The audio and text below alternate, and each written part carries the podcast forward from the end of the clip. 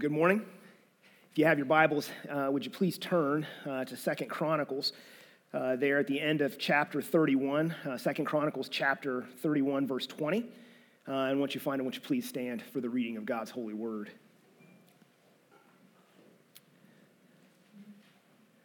Again, our passage this morning comes from the book of Second Chronicles, chapter 31, verses 20, uh, all the way through chapter 32, verse 8.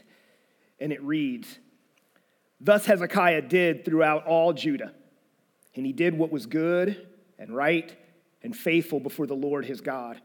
In every work that he undertook in the service of the house of God and in accordance with the law and the commandments, seeking his God, he did with all his heart and prospered.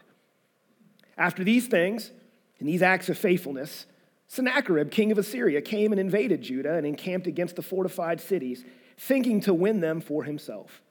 And when Hezekiah saw that Sennacherib had come and intended to fight against Jerusalem, he planned with his officers and his mighty men to stop the water of the springs that were outside the city. And they helped him. A great many people were gathered, and they stopped all the springs and the brook that flowed through the land, saying, Why should the kings of Assyria come and find much water? He set to work resolutely and built up all the wall that was broken down and raised towers upon it. And outside he built another wall, and he strengthened the Millo in the city of David. He also made weapons and shields in abundance. And he set combat commanders over the people and gathered them together to him in the square at the gate of the city and spoke encouragingly to them, saying, Be strong and courageous. Do not be afraid or dismayed before the king of Assyria and all the horde that is with him, for there are more with us than with him. With him is an arm of flesh, but with us is the Lord our God to help us and to fight our battles. And the people took confidence from the words of Hezekiah, king of Judah. The grass withers and the flower falls, but the word of the Lord remains forever. Let us pray. Oh, Father in heaven, we are here this morning because we need to hear a word from you, and we thank you for this passage that you had recorded so many years ago about King Hezekiah. But may we see uh, not just uh, King Hezekiah in the flesh, but how it points to the greater Hezekiah. So now, Lord, as I stand before this sacred desk, may the words of my mouths and the meditations of our hearts be acceptable in thy sight, O Lord, for you are our strength and our Redeemer. In Jesus' name, amen. You may be seated. So, no kidding, there I was. It was a Sunday after Thanksgiving, 2011. Uh, we were stationed at Fort Bragg at the time and uh, we were we had some friends from seminary that uh, we would go and stay with in Charlotte. Now Fayetteville, where Fort Bragg is at in Charlotte, are about three hours away, and we would drive over and stay with this family, dear dear friends of our, our wife and I. And um, we were getting ready for church. He was a pastor of an EPC congregation, uh, Evangelical Presbyterian Church. And uh, he's a solo pastor, and we were getting ready. They had four kids, of which a couple were teenagers. We only had Madeline and Bethany at the time, uh, and, and they were younger. But he says to me this statement as we're all getting ready six kids, four adults to get ready to go to church. He says, Now begins the witching hour.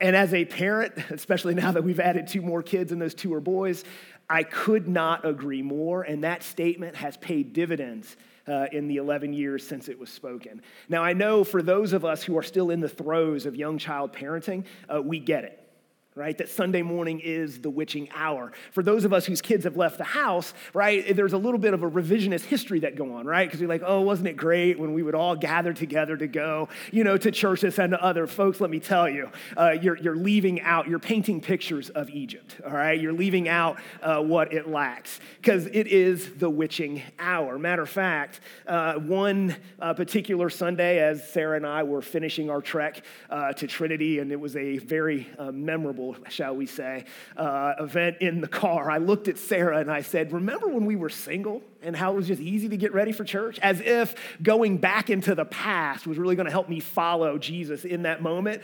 Uh, but it, it, was one of those things where you're like, and it's like, yeah, because as I thought back, right, on when I was single to get ready for church, the worst I could come up with was losing the fight with the razor in the morning and getting blood on the collar of my shirt which forced a last minute wardrobe change. And of course, because I'm, I'm immature, right? You get, oh, yeah, yeah, whatever. But it got me thinking it shouldn't be this hard. It shouldn't be this hard to get to church. I mean, it's not like we're going to play golf. It's not like we're sleeping until 10 o'clock and then going to brunch. We're going to church. We're going to worship the Lord. It shouldn't be this hard. But it is. And in preparation for this message, it got me thinking what are those other things where it shouldn't be this hard? The other things where you're like, you know, I thought it, we would have a little bit more of a carefree existence. Where you say, maybe it shouldn't be this hard. You're faithful in your devotions and your quiet time to serve the Lord. You're faithful in coming to church, but yet you still doubt your salvation. You still struggle with assurance and you struggle to feel that the Lord is near. And you sometimes think to yourself, shouldn't be this hard. You're faithful in your career. You do your job and you do it well, but yet the promotions don't seem to be there, and, and uh, you find yourself getting ostracized for your faith. You're thinking to yourself, it just really shouldn't be this hard. Or maybe for some young folks in here, you studied for that test, but you bombed it anyway. And in my academic career, I can give you some stories about that um, because it, the test actually covered the part of the material that you weren't too, uh, you know, didn't have a good grasp on. Thinking maybe it shouldn't be this hard. You were faithful in taking college prep courses uh, for, the, for the SAT and the ACT, but you didn't get the score that you needed to get into your, to your dream school or to get that scholarship that was going to help pay for school. And you're also ostracized for your faith. You're faithful to be a good spouse, but sometimes your marriage feels like, you know, you're more roommates than husband and wife, thinking to yourself, it shouldn't be this hard.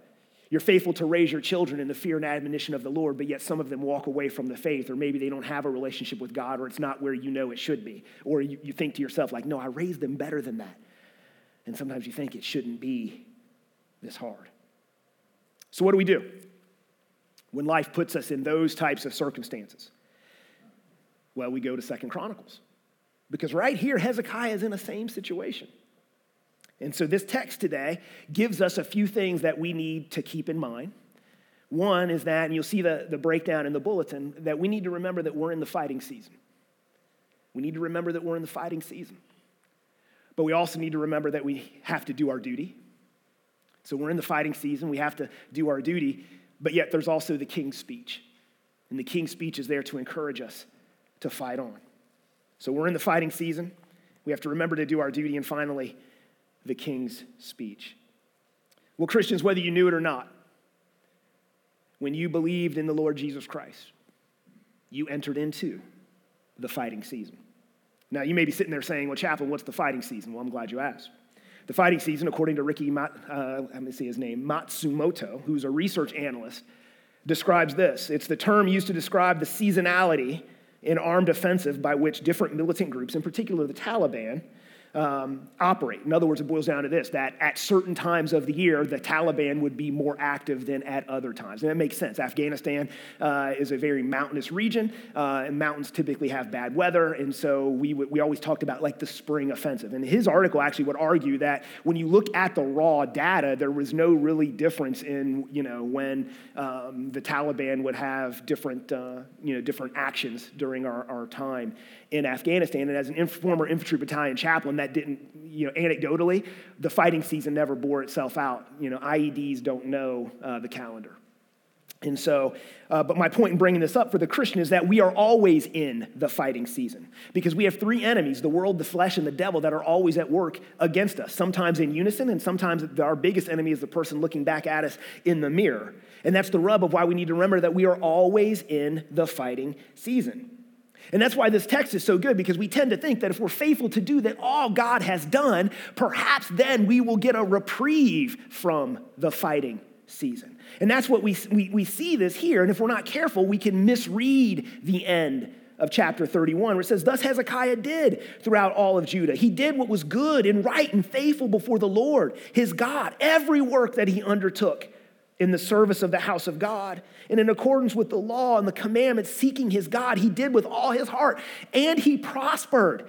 But if you've watched enough Disney movies, there's no happily ever after. Because in verse 1 of chapter 32, what do we get?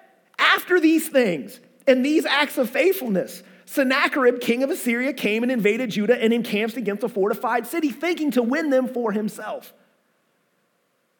And as I sat in my morning devotions back in December, I like, that'll preach. that'll preach. I don't know when I'm going to preach it, but that'll preach. So here it is, all right? We're in the fighting season. And our efforts and the things that we do does not give us the so called blessed life. Yes, he prospered.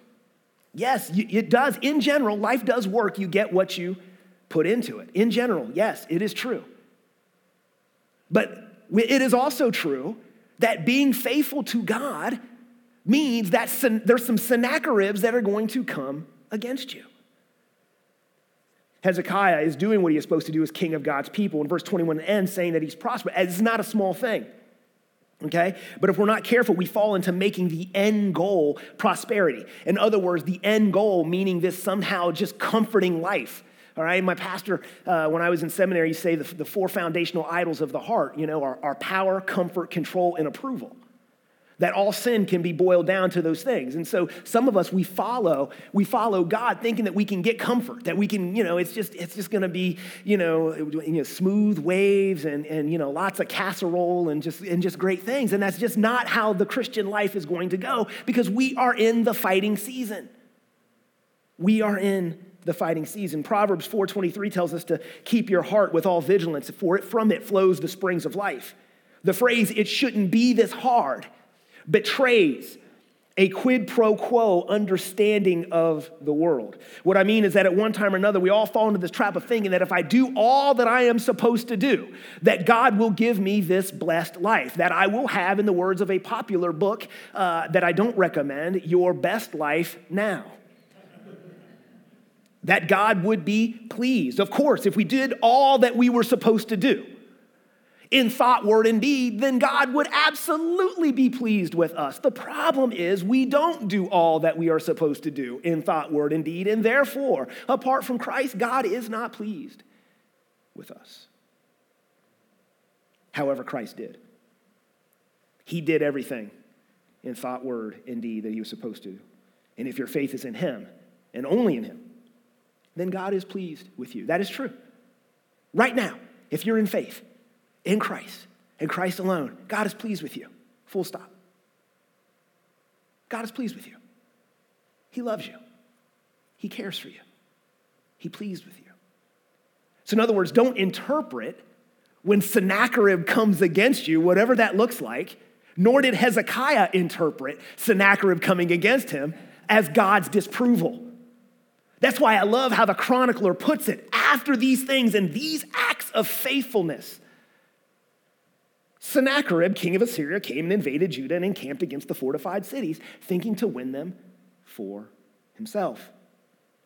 This foreshadows the new covenant, where you can do the right thing and get the wrong result.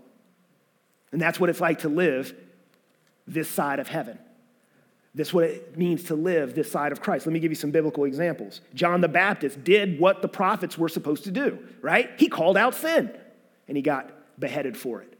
Stephen testified to the Lord, to his goodness, and actually even said, Of the prophets, which ones did you not persecute and kill? And he got stoned for it. John, the disciple whom Jesus loved. Now, if you would ever love to have some a characteristic, of, you know, like to be on your tombstone, the disciple whom Jesus loved got exiled to Patmos. They did not get what being faithful we would think in this kind of like, you know, if I put good in, good's going to come out. No, that's the new covenant. That's the new covenant where we understand that because Christ died for us, right? We're not greater than our master. He suffered, we will suffer with him because we are in him.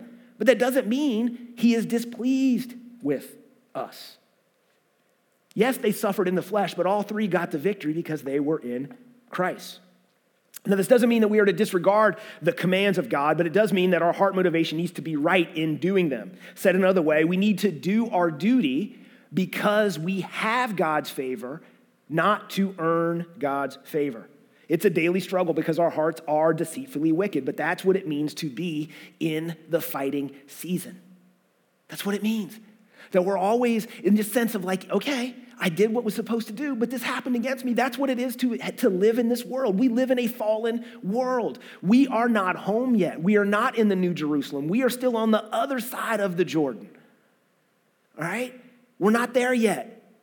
There will come an end to the fighting season, but it's not now, saints. It's not now. We got to fight on. And how do we fight on? Well, we have to do our duty. How do we do our duty from a proper heart motivation? Again, we do it because we know we already have God's favor. That's settled, that's secure. The, at the cross, Jesus said, Father, forgive them, for they know not what they do. Forgiveness went forward from the cross. We know that we are forgiven, that sin has been paid for, that we stand not guilty in his sight, that not only his active obedience in living a perfect life before God the Father, but also his passive obedience in, in suffering and dying on Calvary's cross has paid the penalty for our sin and given us all the credit we need so that God, when we stand before him, when this life is over, we will hear, Well done, thou good and faithful servant. But we're in the fighting season, so that means we still have work to do. We still have work to do.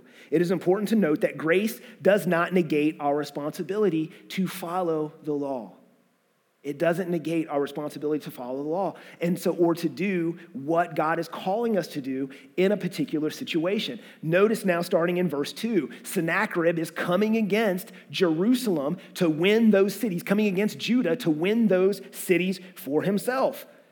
Verse 2 And when Hezekiah saw that Sennacherib had come and intended to fight against Jerusalem, he planned with his officers and his mighty men to stop the water of the springs that were outside the city. They helped him. A great many people were gathered and they stopped all the springs, the brook that flowed through the land, saying, Why should the kings of Assyria come and find much water? He set to work resolutely and built up all the walls that were broken down, raised towers upon it, and outside he built another wall he strengthened the Millo in the city of David. He also made weapons and shield in abundance. He set combat commanders over the people. In other words, he prepared for war because he understood that he was in the fighting season. He still had work to do. Now, many of you in your jobs, when you took over those jobs, there was a duty description for your job that said, This is what, you know, we're going to hire you and this is what uh, we expect you to do. And I, I am no different. And if my mom was sitting here, I'd actually read you my duty description so that way she'd be like, mm, That's my son. it's a bunch of technical stuff. But it would sound, it sounds really important than what it is. And my wife, my, my mom would be like, Oh, that's my boy. But I will spare you. Uh, I will spare you that. But why do I mention that? Because Hezekiah had a duty description. He had a duty description, and all you need to do is go back in the previous chapters to see what that duty description is. And you don't have to search far. You can, if your Bibles have section headings, it's going to tell you. In chapter 29, he cleanses the temple. Once it was cleaned out of all the filth that Ahaz had allowed in, Hezekiah restored temple worship. In chapter 30, the Passover is celebrated. This was the first time since Solomon was king that both Israel and Judah together were celebrating the Passover. So that what did that mean? He united God's people after they had been apart for a good many years. In chapter 31, he organized the priest. That's a worshipful function. Now he's in that priestly role. And at the end of the chapter, we get the summation of all his reforms, that he did it with all his heart, and he prospered. Listen, obedience is its own reward. He was doing what God had called him to do. Samuel told Saul to obey is better than sacrifice, and to listen than the fat of rams, for rebellion is as the sin of divination, and presumption is as iniquity and idolatry. Hezekiah wasn't special, and neither are we. This is why Jesus in Luke 17 said, Well, how many of you having a servant, once they come in, we're like, hey, sit at the table and eat with me? No, no, no, no, no. Fix my food, and then you can come in and sit after we eat. And if you've watched Downton Abbey, you know they have to serve the folks before they actually uh, go. And, uh, and yeah, I'm a big Downton Abbey fan. I'm big. There's a new movie coming out in May. I'm a big Downton Abbey fan. All right. And so, Romans 12, which we just went through a few weeks ago, right? This is your, we are to live living sacrifices, reasonable service before the God. For Hezekiah, that, that was to do what God told him to do, and that is what he was doing, because that's what the king of God's people is supposed to do. Now, many kings, if you've read through the Old Testament, Many kings, you know, some of them, you know, he, you know, he did what was, you know, was wrong in the eyes of the Lord, or he did what was right in the eyes of the Lord. Okay? Many kings got he did what was right in the eyes of the Lord, but not every king that did what was right gets compared to David. But Hezekiah did. Hezekiah, so Hezekiah didn't just do right, he did right uh, like David did, his father. That puts him in a special, special category. What, what is God calling you to do? What are the roles that He has placed you in? Husband, wife, mother, father, employer, employee, daughter, son, student, teacher, so on. Now ask yourself, what does faithfulness look like in those roles? A good rubric is asking how you can show the fruit of the Spirit in that role. Or you can use the greatest commandment uh, or the Beatitudes. All of it can be summarized by asking, how can I show the love of Christ in the roles, in the positions, in the duties that God has called me to do? Because there's always going to be that temptation to say in those roles, it shouldn't be this hard. And when we say that, we're actually saying that somehow, yes, God is pleased with us because He's pleased with us because we are in Christ not pleased with us in our own effort that we try to do in our own strength. Our good works are as filthy rags in his sight. But in Christ, our good works have an aroma, a pleasing aroma that Ephesians tells us he has prepared in advance for us to walk in them. In our text today, we get the world opposing uh, Hezekiah, Sennacherib representing the world. And yes, this is easier said than done. And we don't get a happily ever after uh, ending. Most duty descriptions, though, include contingencies.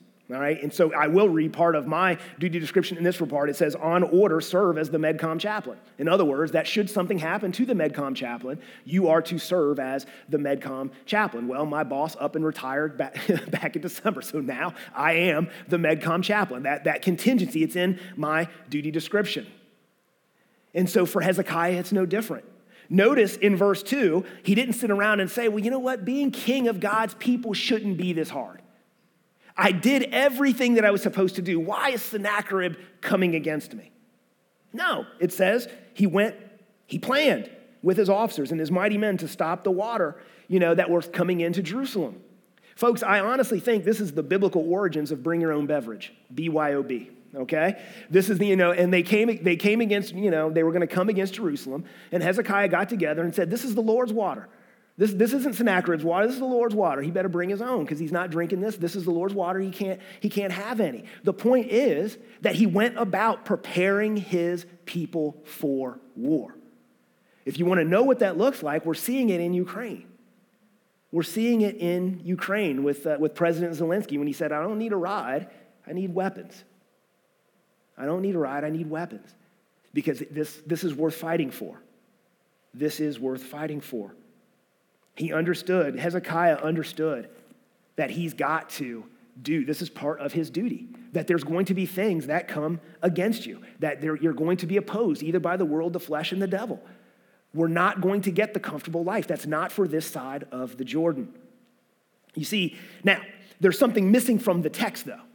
There is something missing from the text. And if you know your Bibles, you know what it is, right? Because everything that's in Chronicles was actually is also in 1st and 2nd Kings. And what does 1st and 2nd Kings tells us? Well, in verse 2 of 2nd Chronicles, it says, when he saw that Sennacherib intended. Why is that significant? That he said when he saw that Sennacherib intended to come against Jerusalem is because in 2nd Kings, the writer of 2nd Kings tells us that Hezekiah tried to buy him off. All the temple reforms that he did in cleaning out the temple, Hezekiah took all that gold, all that stuff, and tried to pay tribute to Sennacherib to get him to avoid. In other words, he did exactly what we would do in those types of situations of let's see how much I can control my situation to bring me that comfort that, I, that, I, that I'm trying to get. Maybe if I just, you know, put some gold on it, then I can get Sennacherib to go away. So now it does beg the question. Is the writer of Second Chronicles deceiving us? The answer is no. Why didn't the chronicler mention all that? Not every truth needs to be shared or needs to be re- repeated. The chronicler would have had access to the king's narratives, to, to the narratives from 1st and 2nd Kings, but he opted not to put that in because his point is to encourage and edify. In other words, we don't in every situation, like if I ask my kid, like, how was your day? All right, or what did you do today?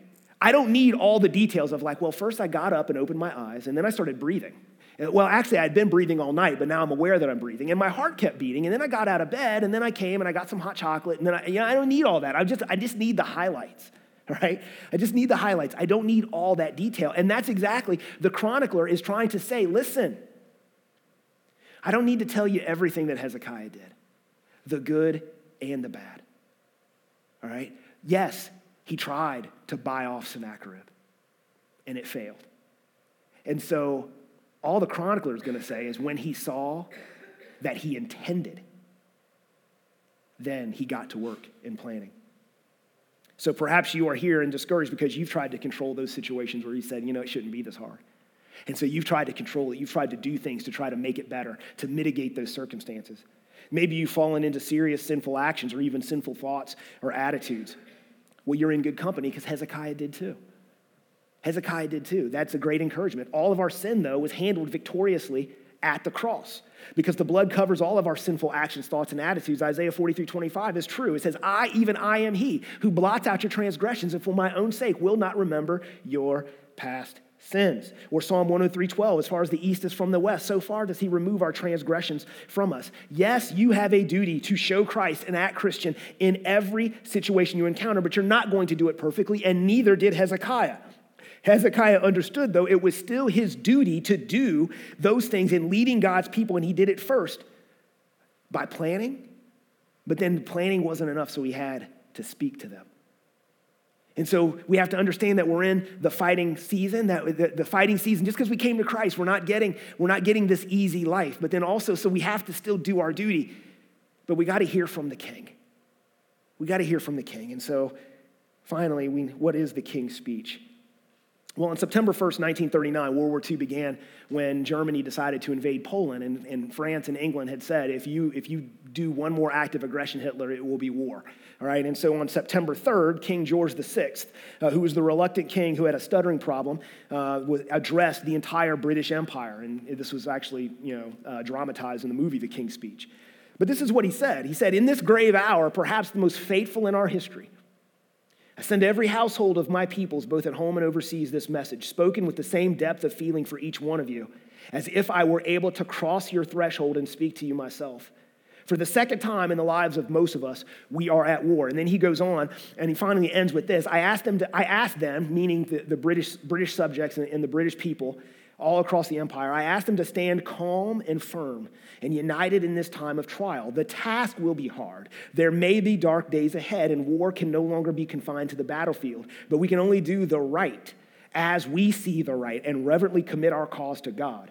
If one and all we keep resolutely faithful to it, then, with God's help, we shall prevail. So before you get anything from Winston Churchill, and he was a great orator, maybe the best orator of the 20th century. We got the king's speech. Great speeches, though, are not thought up in a vacuum. They are often necessitated by circumstances. Having planned with his advisors and ready the people, now is the time to address the troops. He's equipped them, now he must encourage them. And what does he say? Be strong and courageous. Do not be afraid or dismayed before the king of Assyria and all the horde that is with him, for there are more with us than with him. With him is an arm of flesh, but with us is the Lord our God to help us to fight our battles. And the people took confidence from the words of Hezekiah. Now, some of the most precious words in Scripture are I am with you. Isaiah 41 10 says this Do not fear, for I am with you. Do not be dismayed, for I am your God. I will strengthen you and help you. I will uphold you with my righteous right hand. Notice from verse 6 that they are in the square of the city. In other words, he knew, Hezekiah knew, and all the people knew how much, as we would say in the military, how much combat power he had.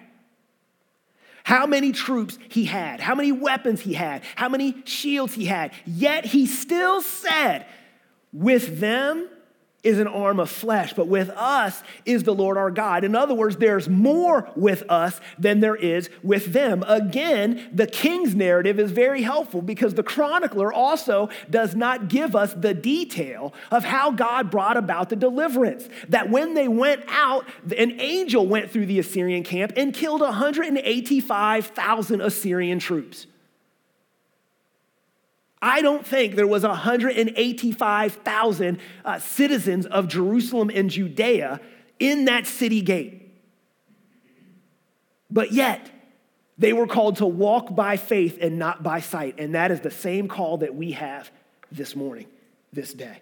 Christians, please know that whatever, circum- whatever circumstances you find yourself in, that would have you exasperatingly calling out, it should not be this hard.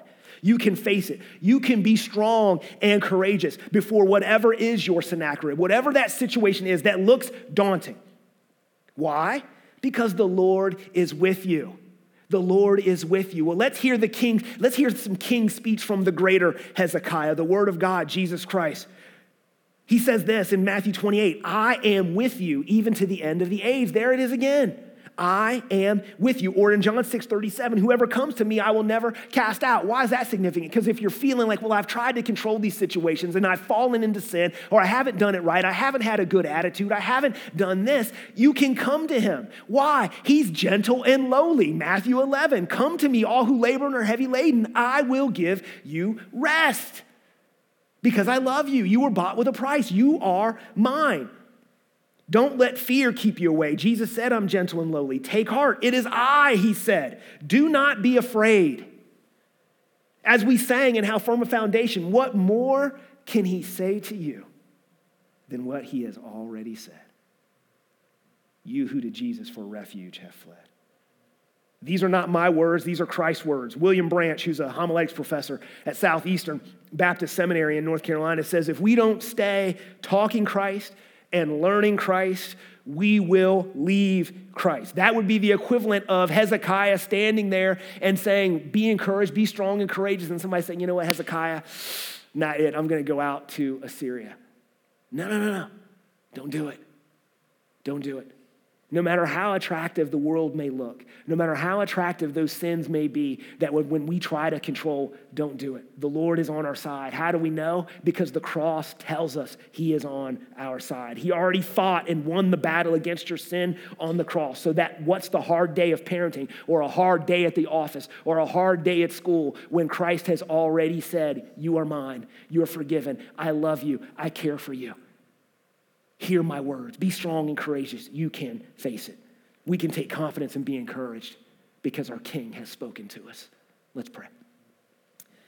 Well, Father in heaven, we know as sure as the day is long, many of us will not even get home before we have to put this message into practice. Might not even get past the parking lot because maybe we don't encounter the world, maybe we don't even encounter the devil, but we will probably encounter our flesh in some form or fashion. But we thank you that even in those circumstances, we can be strong and courageous. Be with us now to apply this text deep, deep in our hearts, to hear the words that you have spoken to us, so that we can be strong and courageous and, courageous and show your love in whatever situations we find ourselves in. In Jesus' name, amen.